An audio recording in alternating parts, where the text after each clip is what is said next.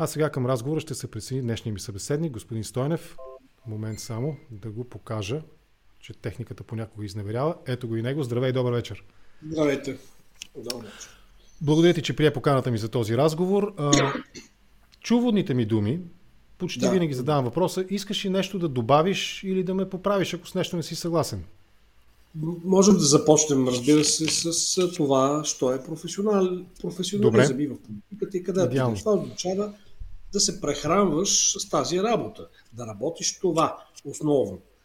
И, слава Богу имаме такива политици. Имаме политици, особено лидерите на партии, като започнем от Корнелия Нинова, стигнем до Христо Иванов, до Атанас Атанасов, до, господин Карадая.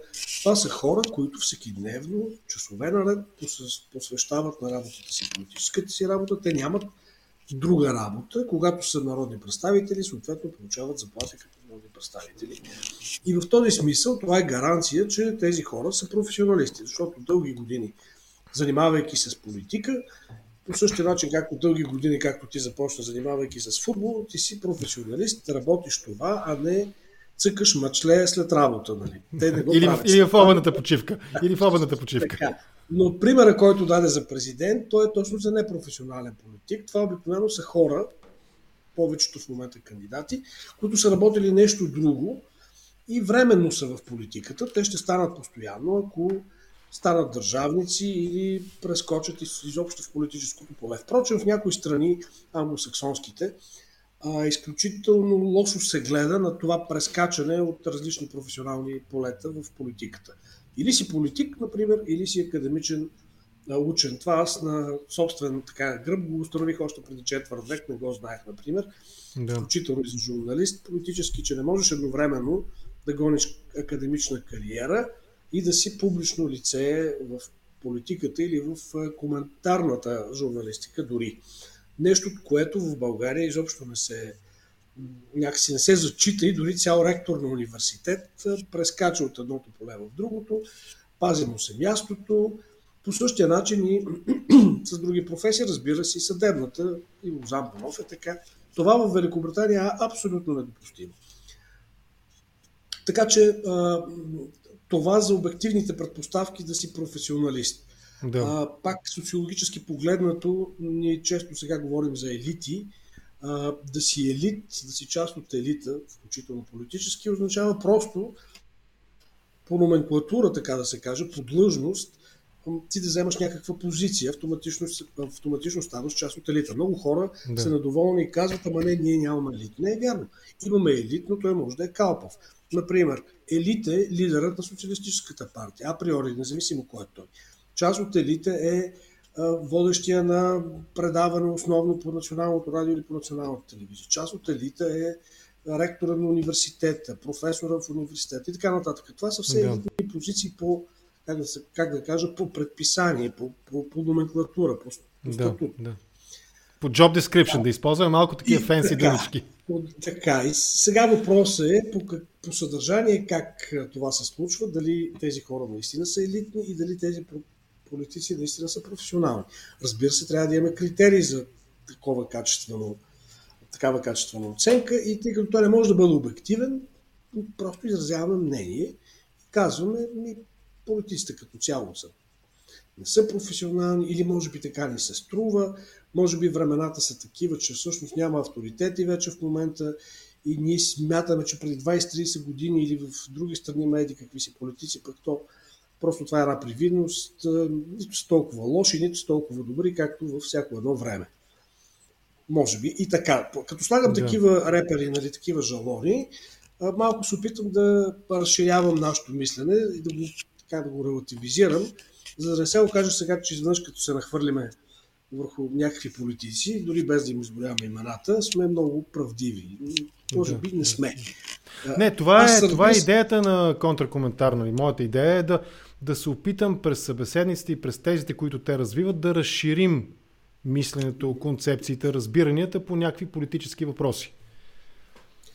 Има обаче един, а, мисля, че можем да се хвалим, като търсим съдържателни критерии, има един критерий, който дава доста добра правна точка за, за да. критика и то е доколко политиците са лидери. Заявяват ли някакво лидерство? Тъй като в момента сме в криза, COVID-пандемията, това някакси още по-лесно може да се случи и се набива на очи.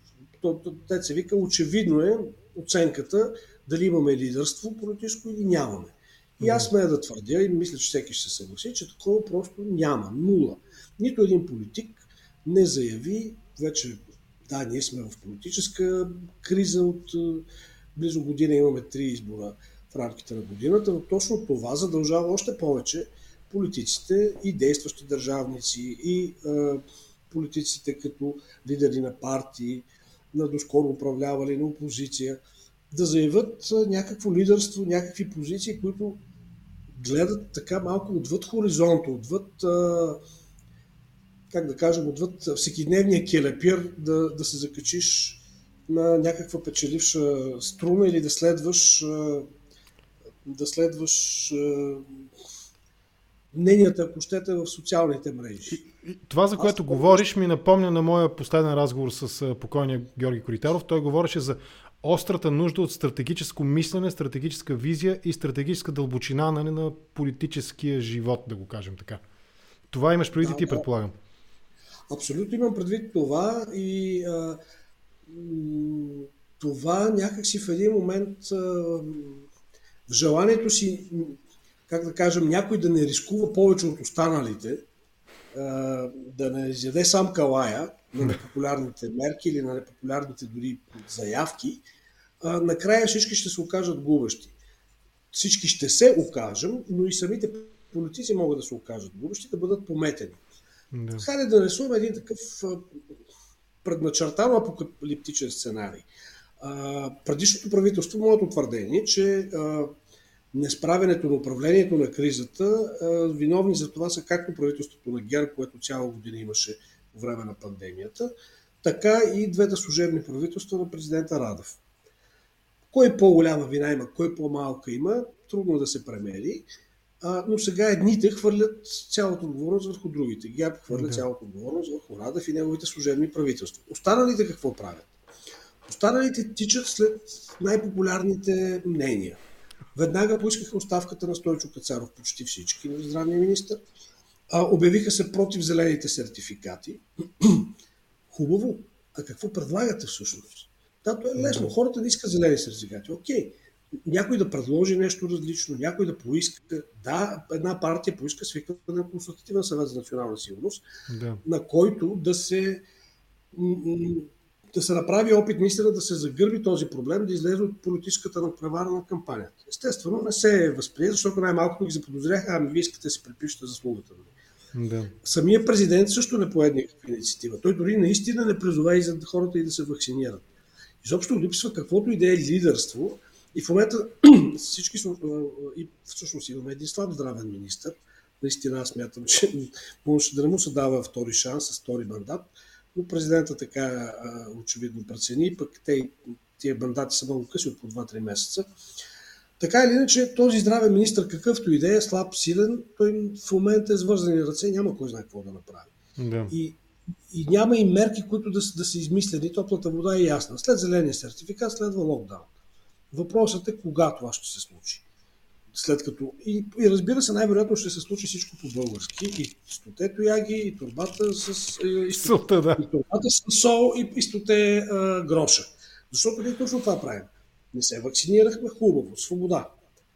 Сега не щем зелени сертификати, хубаво, пак свобода. Измират по 310 души на ден, не ни пука.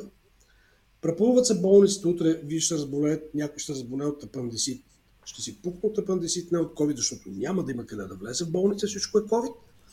И накрая ще затворим всичко, ще се дигне инфлацията, няма да има какво да, да работим и да ядем, хората ще умират и по 500, подчертая този апокалипсис, и всичко ще е било на хаос, защото всички мерки, както с стоте жълтици, турбата, соло и така, сме ги извървели една по една всичките. Като можеше, и винаги разбира се, постфакт като можеше нещо, нещо да се прави. Толкова ли са прости хората във Франция, в Германия, в Англия, че, че се затвориха цяла пролет, не излизаха, докато ние тук пачанга и сега вече са отворени. Ако гледате говорихме за футбол, гледате на Олд Трафорд какво става, два мача поредни гледах. Пълно, фраш, както преди COVID пандемията, един до друг, никаква дистанция, пълен стадион. Да, но Великобритания изкара здрав локдаун. Ние нито една мярка не сме изкарали като хората. Аз не съм превърженик на каквато и да е затваряне. Бях противник тогава. Но хайде нещо да свършим като хората. Или да се вакцинираме, или да се затворим, или не знам си какво. Но не всичко време. Много, да. много е просташко. Това, това просто е тук обаче не, не излиза ли на... Няма заслуга за това има да. политиците. Не излиза ли тук наред въпроса, вече няколко души, с които обсъждаме частично темата с пандемията, дават за пример различни страни по света, в които в публичния дебат, в публичния разговор, крайните мнения се изолират. Както едните всички ще умрем, така и другите нали, през вакцината ни вкарват микропроцесори, които нали, ще ни контролират и ще ни въздействат психи, психо, не знам как, психотропно, примерно. Психотронно или аз не знам какъв е термина. У нас има ли го този балансиран?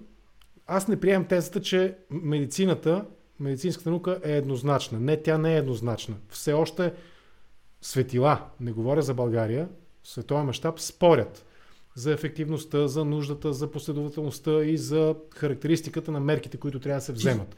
Включително и по лечебните протоколи. Ето аз сега съм в процес на възстановяване след COVID и с двама-трима души, с които си говоря, нали, които също боледуват в момента, съвсем различни лекарства, съвсем различни неща. Примерно на мен ми даваха имуностимулатори да пия. Някой казва, че имуностимулаторите могат да предизвикат онази цика, не знам каква е, цикатиридис бурята, нали, да предизвикат, да ме прощава водещия от BTV, нали, да предизвикат такава буря, цикатинова или какво се води. Нали. Тоест самата медицинска наука, говорим за елитната медицинска наука, не е категорична, еднозначна и там също има спорещи страни за, против, това да, това не и така нататък. У нас обаче, сякаш в публичния разговор, за което допринасят, прощавай, че така обобщавам, мнозина български журналисти, у нас това разделение между крайните мнения и отсяването наистина на зърното от плявата, сякаш го няма. Съгласен ли си с този мой кратък анализ на... Съгласен съм и смея да твърдя, че това е вече въпрос на... Тази криза показва да. а, колко е сринато образованието. Okay. Защото Виж, нали може на ти да говорим. Да, бе, разбира се, аз на ти започнах, извинявай за което. О, някакси домашно, аз съм в домашна среда, а ти да. предполагам също. А, а, виж какво се случва, а, за, какъв срив, за какъв срив става дума. Англосаксонския свят, към който сме се пред, така ориентирали не само по линия на НАТО, но сякаш и образователно, той да. базира нещата на проценти. Там ти казват още в училище. Ти си по-добър, ето един сега от нов политик, нали така го казва от Харвард, той е по-добър от 90% от неговия курс. Ваксината ти казва, тя е 95%, няма 100%. Да. 95% сигурно те предпазва от смърт и от тежко заболяване. Това в общи линии с просто око се вижда. Не, че няма заболели с вакцина. Тук обаче ние какво така със своя мощен мозък противопоставяме. Казваме, а, ама не, ние търсим контрафактическо опровержение. Значи един случай да има, срива се ага. цялата система. Значи един, аз познавам един, който умря вакциниран, не ми ги хвали тия вакцини.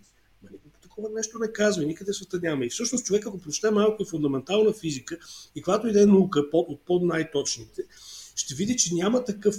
Академичните консенсуси се базират до голяма степен на а, точно на някакъв някакви вълни на консенсуси, че хората в един момент в едни университети възприемат една теория и смятат за вярна. След 30 години възприемат друга. Случай, който всички знаят най-добре е Айнштайн. Нали? Той е получил двойка или тройка от мастити професори, просто защото е предложил някаква съвсем революционна, немислимо до този момент теория. Само че тази теория, теория в момента се изучава. Същото е било, мисля, че и по време на ваксините, едни от най-разпространените ваксини, които в началото са били убийствени за деца, а, а, а, кои бяха, може би са били ваксините срещу туберкулоза или бъркам, някои, които са от 20-30 години, не мога в момента да се обърквам, просто защото не са добре поставени, не са добре направени и така нататък. И наистина са минали дълги години, да. към 50-те, преди да започнат масово да се използват. А, и тук сега големия втори аргумент, ама как толкова бързо ги направиха тия вакцини? Разбира се, най-простият отговор е вашия прост телефон Android, как толкова бързо го направиха и вие не се питате за това, нали? А, ами направиха ги бързо, Защото ако човек прочете малко повече, ще види, че РНК, а и изобщо вируса SARS-CoV са известни отдавна. И отдавна да. се работи по това. А, защо не са изпитани, да се, ами те са изпитани вече върху милиарди хора, стотици. Никъде до сега не са, не са тествали толкова много хора. Просто те са, те са вакцинирани вече, очевидно като да са измрели. Да, ще чакаме мутации сега, 30 години, но ние представяме ще умрем. И третия въпрос, който е инстинкта за самосъхранение. Човек до там стига в опита си да, да отхвърли или да контролира изцяло, да получи пълна сигурност, че предпочита, както се казва, да, да, не насти... да умре, но да не настине или да не, да не хване грип. Е, това е, какво беше максимата за българин, че най-го е страх от това да, да не се мине и да не настине. Нещо от труда да беше. Настине, да не се мине. А в случай аз избирам нали, да, да, не, да не хвана грип, но иначе мога да умра. А, това е някаква колективна психоза, която първо е образователна. Аз не знам защо сме се загрижили за децата и тяхната а, тестове, които показват пиза нивото, но като гледам родителите им, те май са още по-зле. А сега тези деца, като навлизат в клас с години, защото ние това правим в момента, ние ще влачим едни COVID вълни, едни полузатваряния и полусертификати и всичко полу няколко години. И тази година, и до година, и миналата година, докато много страни вече излязоха от, от това положение. И всъщност, Добре. ако позволиш малко, да. като на шега ме подсетиха, има, има друга теория конспиративна. Не, че с вакцините се вкарва в смисъл може да, да изложим контраконспиративно. Не, че с вакцините да. се вкарва чип, а всъщност китайци, обратно, китайците, които създадаха този вирус, а, са вкарали чрез вируса а, някакъв чип за оглупяване. И хората, които са най-воинствените антиваксери в момента, всъщност са пипнали вируса без да знаят. Той ги е поразил тотално ментално. И виждаме хора, включително и лекари, които говорят страшни глупости от рода на тези. Нали? Аз видях тук, чух един човек, който го вакцинираха и само очаква няма, да няма да има деца и не знам какво, сигурно са му израснали крила. Разбира. Та, та може би трябва да се пускат такива контра... Контрадезинформация, да, да, да. Контрадезинформация, да. За да стане някакси поне по-интересно и по-равностойно, защото иначе няма как да се... Да се върнем към разговора за професионализма и матьорщината в политиката. Ти даде един пример, аз го запомних и сега Нали, извинявай, че спирам тази част от разговора, но идеята ми е нали, да говорим за политиката по-скоро, а не политиката през пандемията. Та ти даде пример за това, че в Великобритания и в други западни демокрации е недопустимо това скачане между професиите. Нали, публична личност, политик, пък академик, пък обратното. В България обаче имаме примери. Сигурен съм, че ще се сетиш за какво говоря и за кого говоря. Журналист става политик, после се връща или обратно на политическото поприще. Сидоров, да речем, е такъв пример. Сега нали, се изявява там, ходи с микрофони с сега пак е кандидат за президент, но ходи с микрофони с парламента, задава въпроси. Имаш политици, които в ранните си години, нали, лидери на студентското, сега стават шефове, в момента са шефове в националната телевизия, да речем. Вероятно след време ще се върнат пак в политиката. Имаме такива преливания между двата вида публичност, журналистика и политика. Това как би го коментирал? Аз не, не казвам, че трябва да държим британския стандарт или някакви други. Окей, ако българската традиция е такава или няма традиция, нека да е такава. Това не пречи особено. пречи друго. А, пречи липсата на заявяване на, на, на пристрастие или на позиция.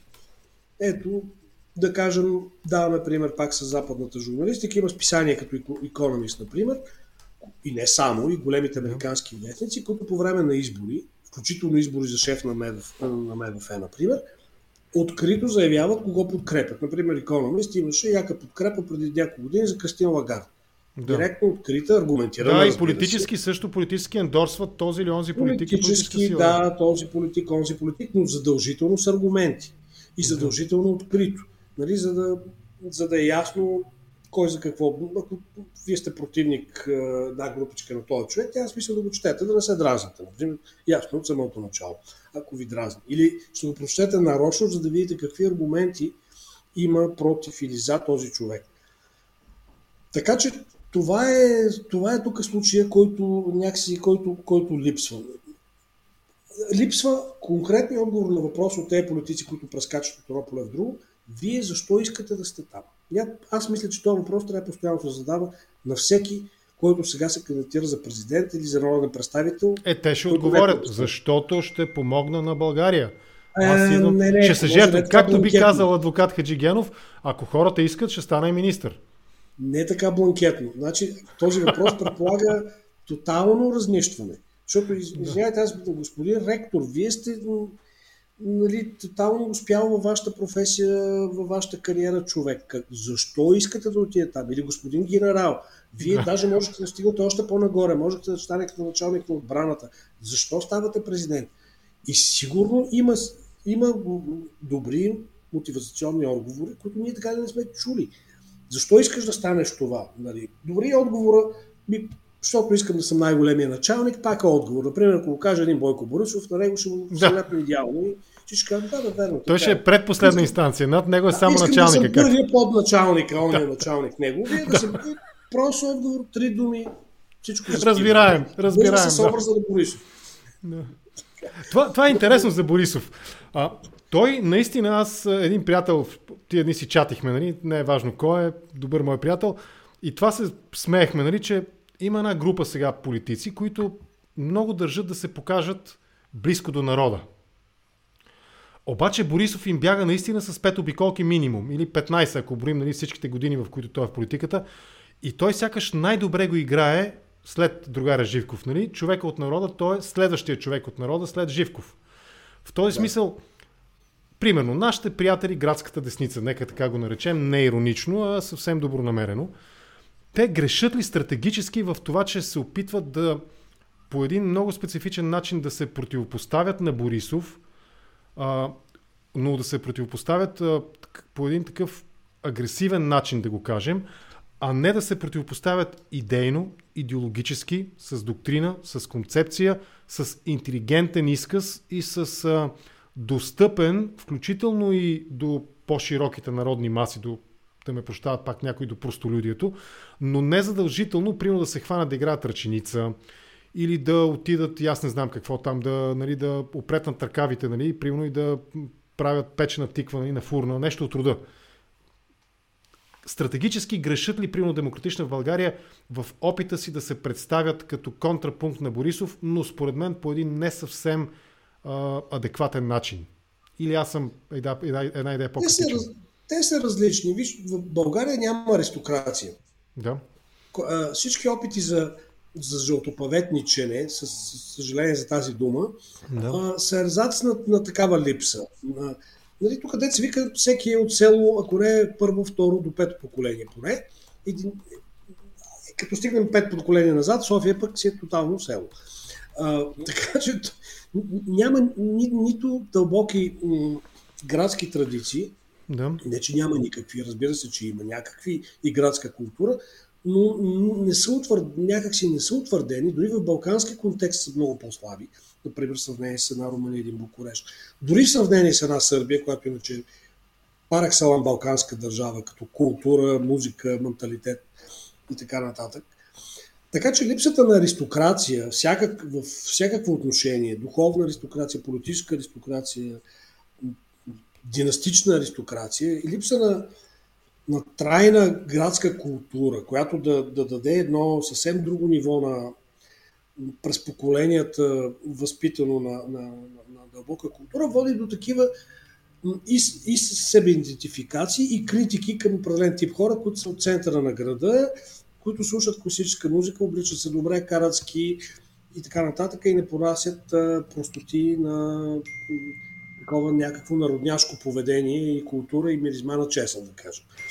А, тоест, никой не им зачита този статут, както не зачитаме статута на политиста, просто защото няма такива хора класово така познати. Да. Не, не, никой не, не може да каже, ето сега тая хубава прекрасна къща, тук в София има дестина, нали, които ги пазим.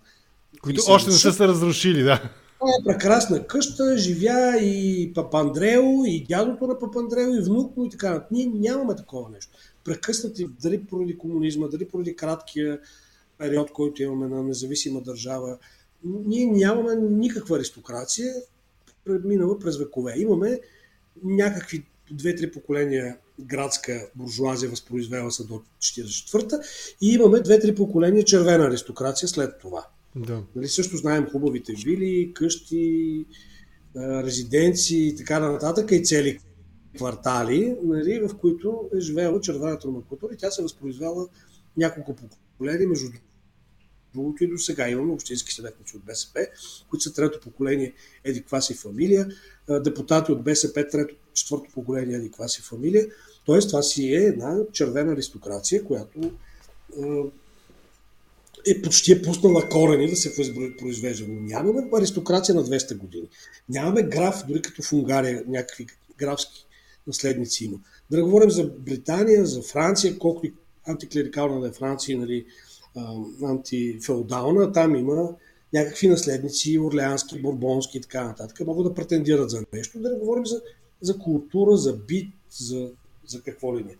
Та в този смисъл малко незаслужено е това противопоставяне. Да, вижте го този простак селянин, ама вие пък сте жълтопаветници. Да. Те са жълтопаветници, защото в, с, заедно с това ги обвиняваме, ма вие не сте истински аристократи. Ами нямаме истински аристократи. Или вие не сте истинска градска буржуазия. Ами нямаме истинска градска буржуазия, колкото и Мишо Неделчев нали, да се опитва да я вади от 230 години. Нали, тя е останала там.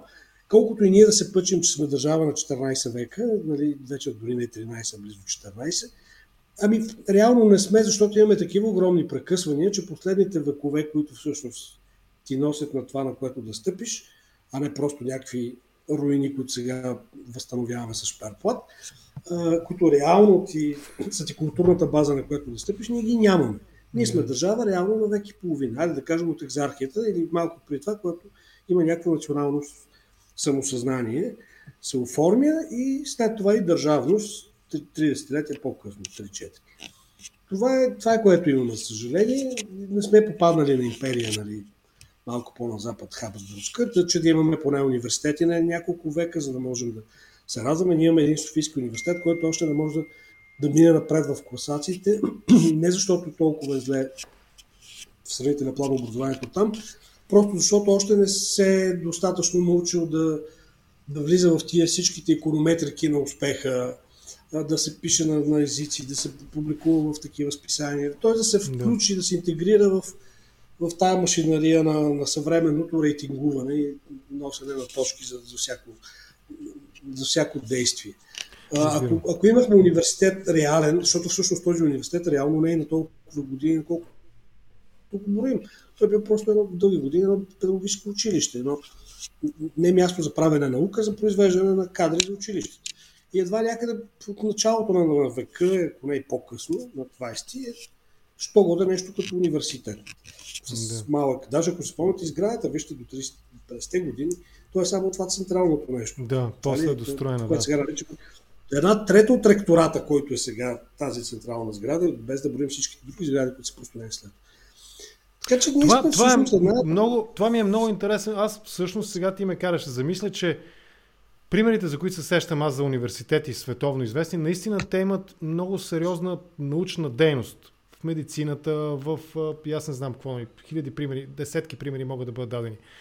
Ти казваш, че у нас това го няма. Доразви малко повече, моля те. Не, не, че го няма. Искам да кажа, че, че, че ние сме нация и страна с така едно догон, обречени на догонващо развитие. Ние нямаме голям багаж, на който да стъпим в миналото си. Колкото да се гордеем. Ето, например, ние сме много по-нова, в смисъл по-стара държава, дори в рамките на, на, на модерността, от Полша, Чехия, Унгария. Ние, са, ние имаме независимост 30-40 години преди тях. Пълна независимост 908, нали, дори не е васална. Те, те са след Първата световна война. Да. Тези страни имат университети векове преди нас. Тези страни имат някаква аристокрация политическа, която е съхранена или не, не, не е изтребана изцяло. Ние нямаме такива исторически натрупвания. Всичко започва на чисто. И това на чисто от една страна дава възможност за бързи скокове, но и за бързи пропадания. Не случайно са ни тези национални катастрофи. Защото една изключително самоуверена, вироглава и абсолютно неопитна нация очевидно не знае как да си преследва националния идеал. Смята, че всичко и се полага и по-опитните и съседи, разбира се, и бият през пръстите на няколко пъти. така че в това сравнение ние е хубаво да си даваме сметка, че, че някакси нашия исторически багаж е доста, доста лек. От една страна изглежда много пъстър, а, но всъщност това е просто една фолклорна шевица, нищо повече. Това не е културата, която си наследил.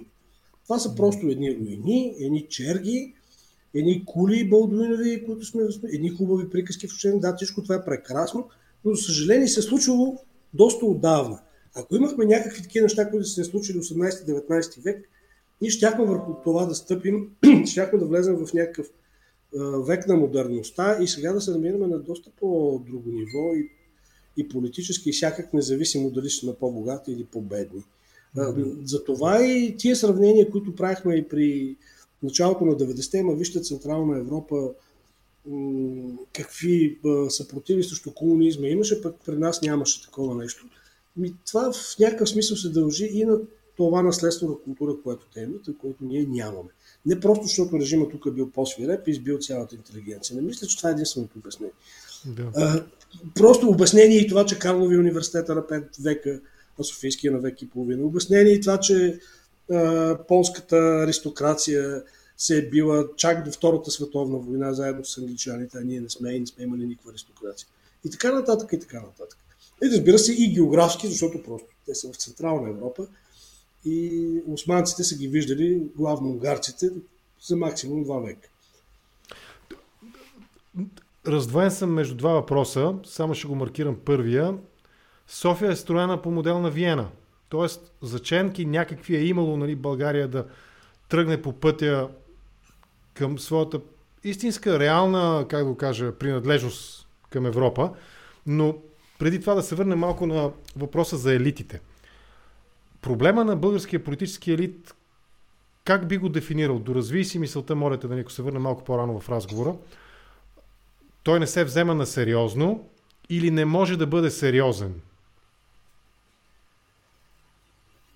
А, всъщност българите се взема доста да сериозно, но по-скоро не може да бъде сериозен до края, ако трябва в тия да. дименсии да се движа. А, а всъщност проблема е, че си го кажем, ние сме провинциални. Добре. Вижте нашия елит какъв беше след освобождението. Целият политически елит до 44 това са доктори, хора завършили с докторати в западни престижни университети. Да, защото нашия още не е произвеждал такива, но и защото пиетета към образование е много висок. В момента имаме изключително лесен достъп до всякакви ключови университети, но някакси през последните десетилетия има едно а, нежелание на, така да кажем, на най-образованите, на най-свестните хора да се занимават с политика. Всъщност проблема е, че селекцията политическата а, е доста ограничена. По-посредствени и по- напористи хора и хора с по-нечист морал, така да го кажем, се вторват в политиката. А, тези, които са по, така да го кажем, по-призвани да бъдат елит, в всичко, пълния смисъл на думата, включително и като, като морален интегритет, както така сега се казва, да. а, са изтиквани в страни или са много малко. Не, че няма такива, има и такива, разбира се. И това май е световно явление, не е само българско явление. И затова има някакво усещане за падане на качеството на, на политиците и на държавничеството изобщо в, в цял свят. Големи страни като Франция, Германия и Великобритания, някакси сякаш и те не могат да родят политици. Вижте, Брексит защо се случи? Според некадърно лидерство. Някакъв си фараж взе, че излъга англичаните и те напуснаха. Не, те бяха склонни сякаш. Нали, при тях а, не, тази една резерва винаги е имало. Нали? Да, да, имаш предпоставките, но въпросът е едни 10% дали ще са в едната посока или в другата, които ще да. решат. И изведнъж се оказва, че лидера в този момент е някакъв, Дейвид, да. някакъв Дейвид Камерън, който е бил даже някакъв пиар. Той, няма, той е а, изключение от политическата класа, която там има дълбоки традиции. В Великобритания в двете партии се готвят политици, се раждат, ако щеш през поколения се наследяват. Е така, не така лесно, така хоп, дошъл от някъде и станал премиер. Такова нещо само в България може да се случи. Да, даже понякога не се изключва слава Богу, но като цяло може да се случи. Размина ни се един-два пъти напоследък, да. В Великобритания, когато се случи такова нещо и ето го резултата, защото Камерън е всъщност един по аналогия продавач на шнорхели, само че в британски условия. И човека ги изведе от, реално от залагайки си главата в, да. от Брекзит. По същия начин прави сега и Зоран Заев. Нали, елементарната грешка, която може би се случи в учебниците по по каквото и да е там свързано с политика, че когато заложиш, смятайки, че имаш голям авторитет, авторитета си, че ако не спечелиш еди какви си избори, си подадеш оставката, с това само разтървяваш всички срещу тебе, да. наистина, за да те свалят. И това се и случи. Той каза, аз ще си подам оставката, ако загубим Скопие и го загуби от раз Скопие и си подаде оставката. Нали, това Арсовска, я малко македонската тема. Арсовска победа за България ли е или по-скоро аз съм, доколкото аз знам, тя всъщност в никакъв случай не може да бъде обвинена в българофилия. По-скоро, според мен, нейните сантименти са много повече към Сърбия насочени, доколкото аз познавам казуса на този етап, разбира се. Победа ли е за... Изобщо Арсовска, нали, новата, мисля, че вече формално е избрана де-факто, кметица на Скопие и България. Има ли вид някакъв в това нещо? Това карикатура да иска човек да направи, не може да го измисли. Не, значи, побеждава партията, която е по-българофобска. Да. Обаче побеждава с упреци, че нейният кандидат е с българско гражданство, едва ли не е българофил, пък той всъщност не е. Да. Значи, ако се опитат някой да го обясни на някакъв човек 50 км отвъд тази територия, тук в този регион, нищо няма да разбере толкова е, е сложно, нали, като нашето да, да, ама не, че, че просто нищо не може да се разбере. Това е като, не знам дали е фолклор или е истина, нали? При една от срещите Меркел Борисов, тя го пита ни как е да си лидер на де-факто правителство на младсинството. Нали? И той казва, че се чувства като камък върху кисело зеле. И сега преводача нали, трябва да интерпретира това нещо на немски. Нали? Та горе-долу нещо такова, нали, с а, Арсовска, нали, българофилката, която всъщност не е, пък е издигната от българофобска партия нали, в Скопие. Да, а всъщност тя не е и българофилка и, и грешната позиция на българската политика, която сега ще защитава и ги брои колко десет хиляди, стотици хиляди граждани на Република Северна Македония с български паспорт, че те са българи. 90 и не знам колко процент от тях никой не се чувства българи. Те, да, те просто ги интересува възможността да пътуват и с Европа. Да. Взели паспорт, да могат, да могат за да, да могат да пътуват. Да, за да могат да пътуват в Европа. Та, всъщност с тия избори, да използваме един русизъм, топика Македония става вече тотален. Мисля, че това е абсолютно път без изход. До сега ние нямахме а, и с правителството на Зоран Заев разбирания. Сега вече хептен не виждам какво може да се направи. Още повече българската политика няколко пъти си сменя акцента. Последно Радев смени акцента от историята и признаването на общо минало към защита на правата на, на чувстващи се българи в Република Северна Македония и едва ли не признаване на такова младсинство в Конституцията. Сега пък идва на власт партия ВМРО, която казва просто никакви българи, край прекъсваме всякакви отношения с тях. Не знам, нещата отиват на абсолютна невъзможност. Ние пък имаме политическа криза, изобщо не се интересуваме от тях. Така че... Ако, ако се върнем на разговора за този път за професионалния, не политическия, професионалния, да речем, в сферата на изкуствата елит, сценични изкуства, изобразителни изкуства и така нататък, което само по себе си има доста допирни точки с политиката. Примерно, ако вземем за пример пак Германия или друга произволна избрана западноевропейска страна и Америка дори, там този артистичен елит, да го кажем така, има много ярки политически позиции по спорни за обществото въпроси. Далеч не визирам в момента пандемията. Примерно имаше една плеяда от американски актьори, които взеха категорична позиция при изборите Тръмп-Клинтън нали, през 16-та година. Не оценявам правилно или грешно, това е факт. Нашия елит обаче артистичен къде е? Пие кафе с гала, участва в разни маскирани формати или нещо от рода. И е много трудно, с изключение да речем на Ицо Хазарта и още двама-трима нали, като него, много е трудно да чуеш наистина ангажирана и ангажираща позиция тяхна по някакъв важен обществено-политически въпрос. Този елит. Да. Този елит, как би го. Много, много мога да дам примери. Теодор Уша взима позиции, Сашо О, да, да. Така, okay. така че те са, той е разнороден елита. Въпросът е, че някакси той, като казва, че сме провинциални, това означава преди всичко малко, малки и с такива по-дребни да. собствени темички, нали? не, не световни. Вълнуващи си от световни теми.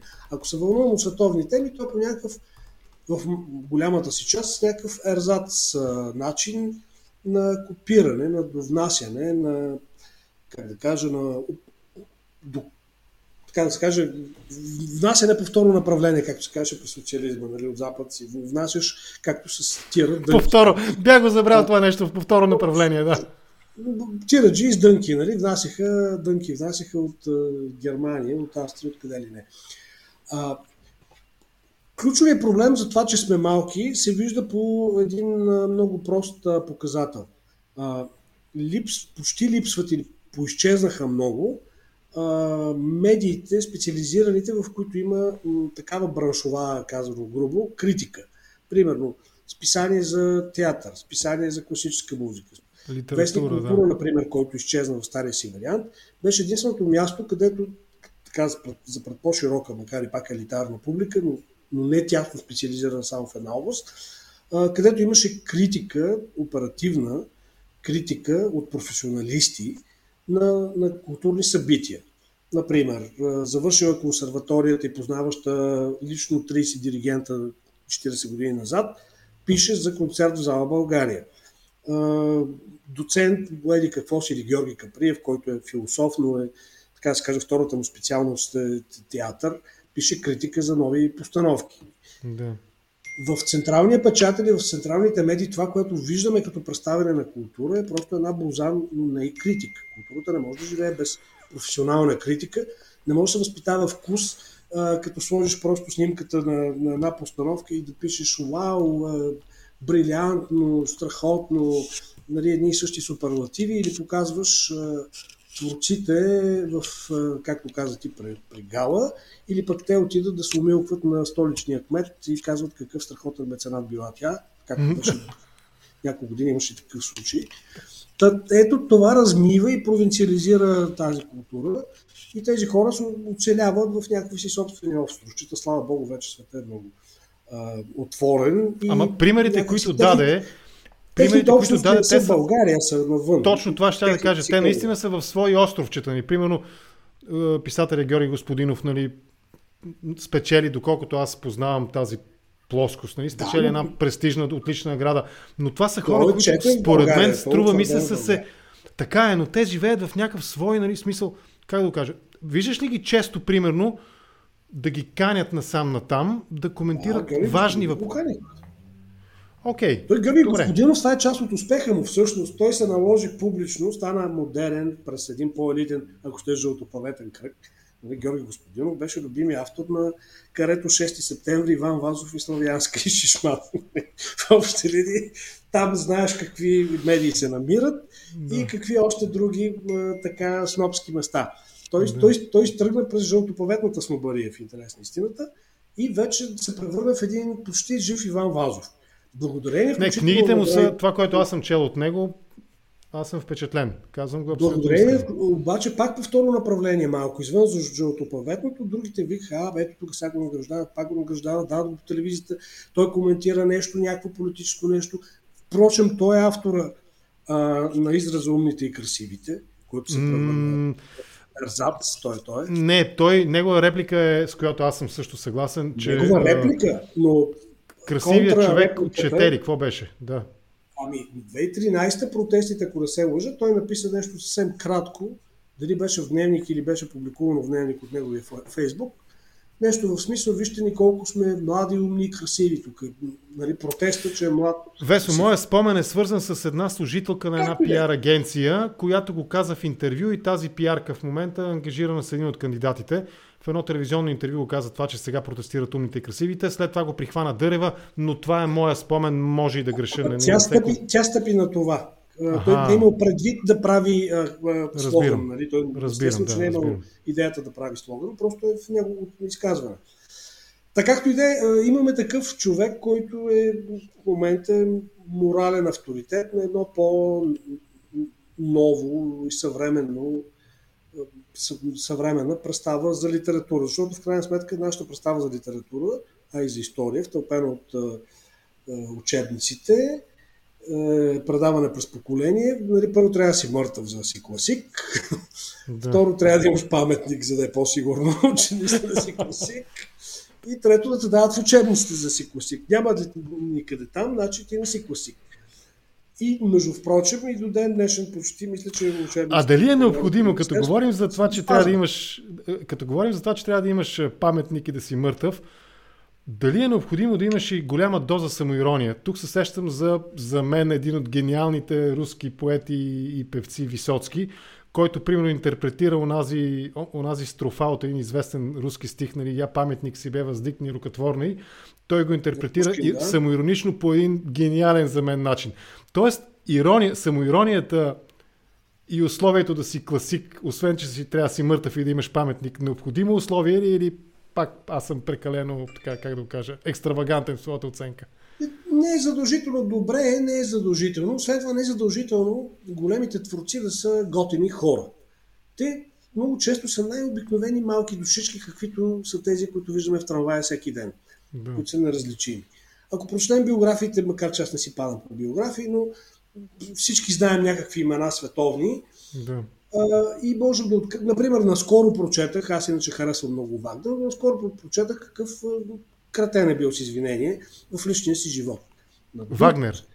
Да, Рихард да, Вагнер. Да, да, да. ползваш парите на всичките си покровители, особено там един крал има който след това... Е, па и, и Маркс е бил същия. И Маркс е нали, е бил там. си да. и така, много неприятен човек. Деца вика, не искаш да, го, не искаш да, го, да, да ти е приятел, да ти е в кръга познати дори, не, не би си пил бирата с него. Но, но, но гениален творец. В крайна сметка нас не интересува твореца Вагнер, не ме интересува човека Вагнер. По същия начин не е задължително а, този, който е прекрасен актьор и го гледаш да се въплащава в най- любимите ти роли, може да се окаже един изключително кух и, как да кажа, дори неприятен човек, което, за съжаление, може би при театралите по някакъв начин е и професионално увреждане, защото превръщайки всекидневието си в едно постоянно вживяване в чуш образ, ти накрая всъщност нямаш и собствен. Може би това е. Добре. Това всъщност е, да се върнем към политиците, да. това е преход към политиците професионалният политик постоянно играе някаква роля. Най-гениалният политик играе себе си. Това е Бойко Борисов. Не можеш да играеш 24 часа простак. Трябва да си простак. Но повечето политици а, играят някаква роля. Да. А, и се уморяват да играят, поради което допускат грешки или а, в един момент се уморяват и някакси маските падат и се виждаш. Докато натуралният простак, а, той е в себе си. Даже той преекспонира постоянно себе си и се чуе без всъщност, дали сега се прави малко на помен, я пак да кажа някаква простотия, за да Чакай, в образа. Нека да цитирам онази крилата фраза, да цитирам онази крилата фраза. Сещаш се, нали? Ще взема да се пиша пидал. Какво беше? Че, че пидалите са интелигентни, нали? Мисля, че нещо да, такова да, беше. Да, да, да. Той има крилата, както че Радев е българоубиец. Нали? Има такива Радев бил българобиец, какво да прави Василий II, нали, тогава. А за, за, за Данта или Гери и нещо гнило в Дания? Данта, Данта, аз те знам, да, добре, че там имаше... Нали. Ох, окей. Okay. Значи, до тук от това, което обсъждаме, разбирам, че сякаш интелектуалният ни елит, архистичният ни елит е една идея по-наистина елитен в добрия смисъл на думата, за разлика от професионалния ни политически елит. Дай да в края в заключителната фаза на разговор да обсъдим малко и аматьорския политически естаблишмент, или не знам какво е там, прослойка. Сега Сидоров не знам къде да го пишем. Сега той професионален политик ли е или е аматьор? той, е професионален, той е професионален политик по всички правила на това, че се задържа колко? 20 години, ако не се лъжа. Да. 20 години той играе много добре. За раз... Аз не знам такъв човек как удържа роля, но той, понеже съм го виждал и го познавам от преди това като журналист, той, той не е това, което стана. Сега, разбира се, винаги човек може да как да кажа, да си превърти главата по някакъв начин, но така или иначе това става с някакви усилия и с някакви мотивация, разбира се. Питате Волен си да още вляза в политиката, няма да ви кажа заради едни рубли или заради любов към Русия, ще ви кажа, че заради любов към България. Аз всичките да. тези и, и омраза към колонизаторите. И омраза към да, колонизаторите. Те били патриоти, русофили. Това не е ли оксиморон? Аз не мога да разбера. Примерно, поне тези, които не са патриоти или които обвиняват, че са някакви американофили, те не казват, ние сме патриоти американофили. Но защо е интересно русофилите са патриоти, това не могат. Значи трябва да се тръгват някакви простички неща, като се говори за политика, да бъдат питани тия политици. Как така, нали? Какво значи това патриот русофил? Може ли да ми го обясните? Те ще ти го обяснат, ще ти го обяснат историческите корени духовната основа. Ето, госпожа Митрофанова в свое нарочно интервю нали, по нова, мисля, че беше преди 2-3 дена, парафразира Путин. Това ми направи силно впечатление, но аз недоумявах от среща има ли изобщо журналист, нали, който да хване няколко основни кукички, които тя му подаде неволно и буквално да направи интересен разговор с нея, но въздържа се нали, водещия, домакина, или тя беше домакин по-скоро, но тя каза, че, говоряки за писмеността, че тя идва от българските земи, парафразирайки Митрофанова го, Митрофанова го каза това в София, а руският посланник в Македония казва каквото искат да чуят пък в Скопия от македонците. Така че Разбирам, това да. проблем няма. Нали? Да. А, не мога да, да, да... Искам да кажа, че най-странното е, че в този сектор националистически, защото те се казват патриоти, но също това са националистически формации, там са най-големите елементарни противоречия. Те трябва на образователно ниво да бъдат хванати. Не може си патриоти да се да, пред тебе да е друга страна. Каквато и да е тя. Дори да е, извинявайте, ама ние имаме наистина прароднински връзки с Османската империя. Защо тогава да не сме патриоти на след... ДПС, защо не развява турското здание? Нали? Патрио... Патриоти туркофили, да. Патриоти туркофили, да. Патриоти туркофили. Защо? Ми това е нашата обща прародина. Ма разбира се. Да, даже нас ни свързва повече по този начин на нещо с турците, отколкото с Значи, защото сме живели пет века заедно на едни същи земи. Имаме тук и джами, останали, другите са. Тук, тук сега просто чувам какво би коментирал някой от патриотите русофили по твой адрес просто. Патри... Не, нека да са патриоти османофили. да, османофили, да, патриоти османофили. Османофили, защото кой ни даде екзархията? Султана ни даде екзархията. Е, чия васална страна бяхме до 1908 на Османската империя. Трайните български връзки до днеска са в имам байлдата, мусаката и каквото се сетите в кухнята. Тюрлюги вече. Не говорим за кючека и любимите манета на, на всички чалгари. Те, любимите корени, музикални са оттам. Добре. Окей. Национализм е до тук. да останем да още малко, да останем още малко в групата обаче. Да, да останем още малко в групата на кандидат президентските кандидат президентското воинство. Те вкараха тази тема. Тя сега противоречи ли с твоята теза до сегашна нали, за патриота османофил, патриота американофил и патриота русофил? Или е в синхрон по някакъв начин? И Панов, и мисля, че Герджиков, тук не съм 100% сигурен, по спомен не мога да извикам цитата, но всичките тези се противопоставиха и на американското влияние в България, и на руското влияние в България, с цел да подчертаят своя патриотизъм. Аз така ги прочитам. Имаш ли наблюдение в тази посока и има ли конфликт с твоята теза за различните видове а, патриоти фили? А, това пак са, а, как да го кажа, а, някакви роли, които при, принизяват или се принизяват, това политическо говорене се принизяват до, до едно много под учебникарско ниво, под средно учебникарско. Нормалното е тези хора да говорят, пак казвам, ние сме малка страна и така нататък. Да. Като малка страна, какво значи ти да се пъчиш на, на великите сили и да кажеш, ние сме независими от еди, какви си независими от еди, какви си. Няма такова нещо. Не си независим. Ти си в един сложен свят и твоята независимост е по-голяма, ако си част интегриран от някакви международни или междудържавни структури. Когато си част, например, от Европейския съюз, си по-малко, по-малко зависи от една отделна страна. Защото твоя малък гласец все пак се чува и може да се обедини с някакви други малки гласчета. Ако си зависим както Сърбия само от Русия, или и едновременно от Китай и от Русия, както те, те върват, ти си тотално зависима страна.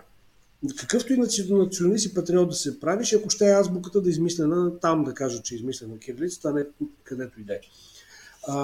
Така че и едните, които твърдат, ние сме с Русия, тя е, ще ни пази от НАТО, и другите, които твърдат, ние сме си българи, няма да слушаме американците, говорят тотални глупости. Пълни глупости. Българският национален интерес е този, населението му да се чувства защитено а, в границите си, нали, като стратегически военно защитено и да благоденства добре, да не се кара с, с никого, да влиза в някакви съюзи, да споделя някакви общи интереси и ценности и в общи линии да не, да не играе, както до сега често пъти е играло, така наречената игра с нулев резултат, нали, в който той е на страната на губещите. Значи ние преследваме нашия национален интерес в Балканските Първата световна война и губим тотално. Не само не взимаме каквото смятаме, че трябва да вземем, а смятаме, че всичко трябва да вземем. Накрая ами губим още. Да. По същия начин сега, нали, с COVID, по същия... Айде, стига сме играли игри с нулев резултат. Дайте да видим къде сме, къде ни е мястото. Малките страни, пък ние даже не сме толкова малки, има много по-малки от нас, могат да бъдат големи. Могат да бъдат, ето даваме примери, много в Европа има. Ще дам една селска Финландия. Финландия до при 50 години била тотално селска за Дунайска, ние сме губерния, но ние са за не знам си каква руска губерния. Включително нашия един премьер Ен Роте ако не се лъжа, финландски в рус, генерална руска служба, или Калбарс ли беше, забравих по всичките, или пък латвийски. Така не, че до 18-та година е част от империята. 40-та година, знаем, руснаците се опитват да ги прегазат, 41-та и така финландците стават не симпатяги. Докато не се появи Nokia. и те стават високотехнологична страна с едно от най-добрите образования в света. По-малка страна от нас, 5 милиона, с много по-загубена природа, защото ние тук имаме всичко в тотално някакво географско място, там малко преди ледниците. и, и страна, която живее много по-добре, няма никакви заплахи в момента за сигурността си и процъфтява и така. И всичко това за, за няколко десетилетия, за две поколения. Ние ли сме най-загубените, че не можем да живеем така? Аз това Ама, не. Защо все се прецакваме взаимно? Примерно, за, за разлика от финландците, ние не сме имали нашата зимна война. Да, но ние сме имали други войни. А, Всъщност които... да, генерал Колев да речем, да. Те също са загубили тази война, разбира се. Никой да. не може да воюва срещу Русия да не загуби. Дори една Германия не може. Да, да. Ето тук русофилите да се чувстват, нали, да кажем, Доволни, да. за Русия, защото това изречение никой не може да, да спечели срещу Русия, нали, звучи така само по себе си като слоган. А, сърбите са изстрадали много повече от нас, нали, въпреки че са печелили всички войни. Накрая в конфликтите се върнаха десетилетия назад и сега с това Косово продължават да се връщат назад. Mm-hmm. И Русия, както чета сега, днес имаше такива съмнения на разни аналитици, че едва ли не готви такава мини-балканска война. Да, бе, аз го прочетох това, ама ми се иска да вникна малко повече в дълбочина, за да го коментирам да, с да. някой събеседник. Но, но не искам да кажа, че винаги може да сравняваме и да кажем, бе, вижте, всъщност ние сме много добре на Балканите. Ние това, което направихме, дайте да си повярваме малко. Знаете ли, 89-90 година нас ни отписваха заради възродителния процес. Всички западни политоли смятаха, че тук, тук това е бурото на Балканите, тук ще гръмне, защото сменихме имената на, на едни турци, сега ги връщаме. Хоп, оказа се, че в най-либералната страна от бившия блок Югославия, там е, е проблема, да. Там гръмна бурето, да. Да, ние тук се измислихме нашите така, западнофили, че ние сме най- проруското население и петата колона е тук най-силна. Нищо подобно. Сърбия е тотално завладяна от Русия и в абсолютно стратегическа безпътица. В Сърбия дори да поиска сега да се присъединява към Европейския съюз, Путин много лесно може да, да свали някакво правителство и да, да замени Вучич с някой друг, защото петрола и, и газа там е в него. Тоест, ние имаме, имаме повече съпротивителни сили, така ли, като общество? О, много повече съпротивителни сили. Все пак ние сме и в НАТО. И, и за нас тук се борят и други. Нали? Това, че американците да, се борят да. тук, това би трябвало да е от български национален интерес, защото има две велики сили, които се борят за нас. Значи по-добре две велики сили се борят за теб, както го в навечерието на Първата световна всички го казват, отколкото просто да си стоиш под похлопака на едната, както на едната, да, разбирам. 50 години и каквато е Сърбия в момента. Да обърнем малко внимание и на аматьорската лига. Там имаме също, сега тук може би Лупи ще се обиди, господин Александър Томов ще се обиди, но аз не го слагам... Той е професионалист абатьор. Той е професионалист да, той, е, той, той е нещо като Бойко Борисов и бисешките тигри, нали? Нещо такова. Дуаен, той е дуаен. Дуаен, да, окей, okay, добре. Луна е там също. А, те правят едно доста добро подгряващо. Всъщност, кой кого подгрява, може би също е фундаменталният въпрос. Но те правят, според мен, едно добро подгряващо шоу. Ето, Нали, Боян, не му помня името, самонаричаш се Расате, нали, влиза там в някакъв клуб на някаква клета, гей общност, нали, кърти, руши, луми, бие се там с някакви момичета, Луна се разхожда. Сидоров, да, да, повтаря Сидоров, да, прави ремейк на Сидоров, ама понеже Сидоров е малко по-голям, той го прави в надвис, пък он не го прави нали, в някакво клубче там квартално. А, Луна се разхожда с декларация за лустрация, нали, а, Малинов също го броя към аматьорите, подгряващите. Въобще, аматьорската лига. Дай нещо обобщаващо, за да извлечем един-два въпроса. лига, както ние наричаме, винаги да. е, тя е, а, как да кажа, политинженерното забавление а, на кукловодите, които трябва да хванат така малко да разхвърлят ни 5-10%, така да има за всеки случай, просто да се разджуркат, както... Да, да е по-сигурно елита как ще раздели гласовете, да е да, по-сигурно за това да... Просто те винаги ще вземат от някъде. Са Луна, аз ако питате директно, мисля, че може да, да, да стигнем до някакво знание, кога научи думата иллюстрация, от кога прегърна, да реши, че държавна сигурност е проблем в нейния живот. Преди последния силикон или не знам кога точно. А, нали, това са едни автентични борци за... Става Богу, населението не ги взема за, на сериозно и нали, те някакси разведряват обстановката, малко шоу, защото другото шоу на уния говорещи, когато ще се глави, е скучно. Пък вижте, ето сега нова порция реалити имаме, но, да. Но сериозното в тая част е, че тези хора наистина ще вземат някакви проценти, които иначе биха отишли в, да. така да се каже, в партията от А отбора или от Б отбора, тези, които са на ръба да влязат в парламента. Да, Защото да, тези е ясно, че посмъртно няма да влязат. Нито Луна ще, ще спечели нещо, нито Арасате, нито така. Но тези хора отклоняват вниманието, разсейват някой друг процент, някои в тях предвиждат протестен вод и всъщност се подклада в българската несериозно отношение към политиката да, да, да гледа на нея като на някакво забавление или като от висотата на някаква дерибейска, на своето дерибейско величие, ай сега на тия па им гласувам, аз па пусна за един кой си. Значи това дерибейско високомерие на част от нашите избиратели е виновно в немалка степен нещата у нас да се случват по този начин, включително да няма правителство. Вече трети и четвърти път. Защото ако тези хора искат наистина нещо, каквото и да е, дали пак от същото, дали хаос сред в хаоса, дали нещо изцяло ново, те ще, ще трябва да го направят малко по-решително. Да. А не да, да, да рибействат с високомери да не гласуват, да, или да гласуват за Луна, или за Лупи, или за който и да е. Защото в един момент тия хора могат да съберат 10%. 10% е една средно голяма партия. Всичките тия от селската лига, дето им викаме, и дето няма да влязат. То всъщност това е целта, да се, да се, да се разхвърлят а, така малко избиратели. В, в тази, в тази селска или нека по-културно да я наречем зоната, да си говорим за зоналните отбори, нали?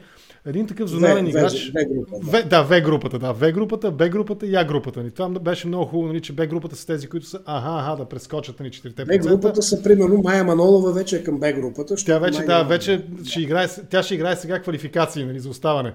Но Цвета Кирилова също е много интересен В групов играч, според мен. Тя обаче сякаш не успя. А? Сега тя не знам.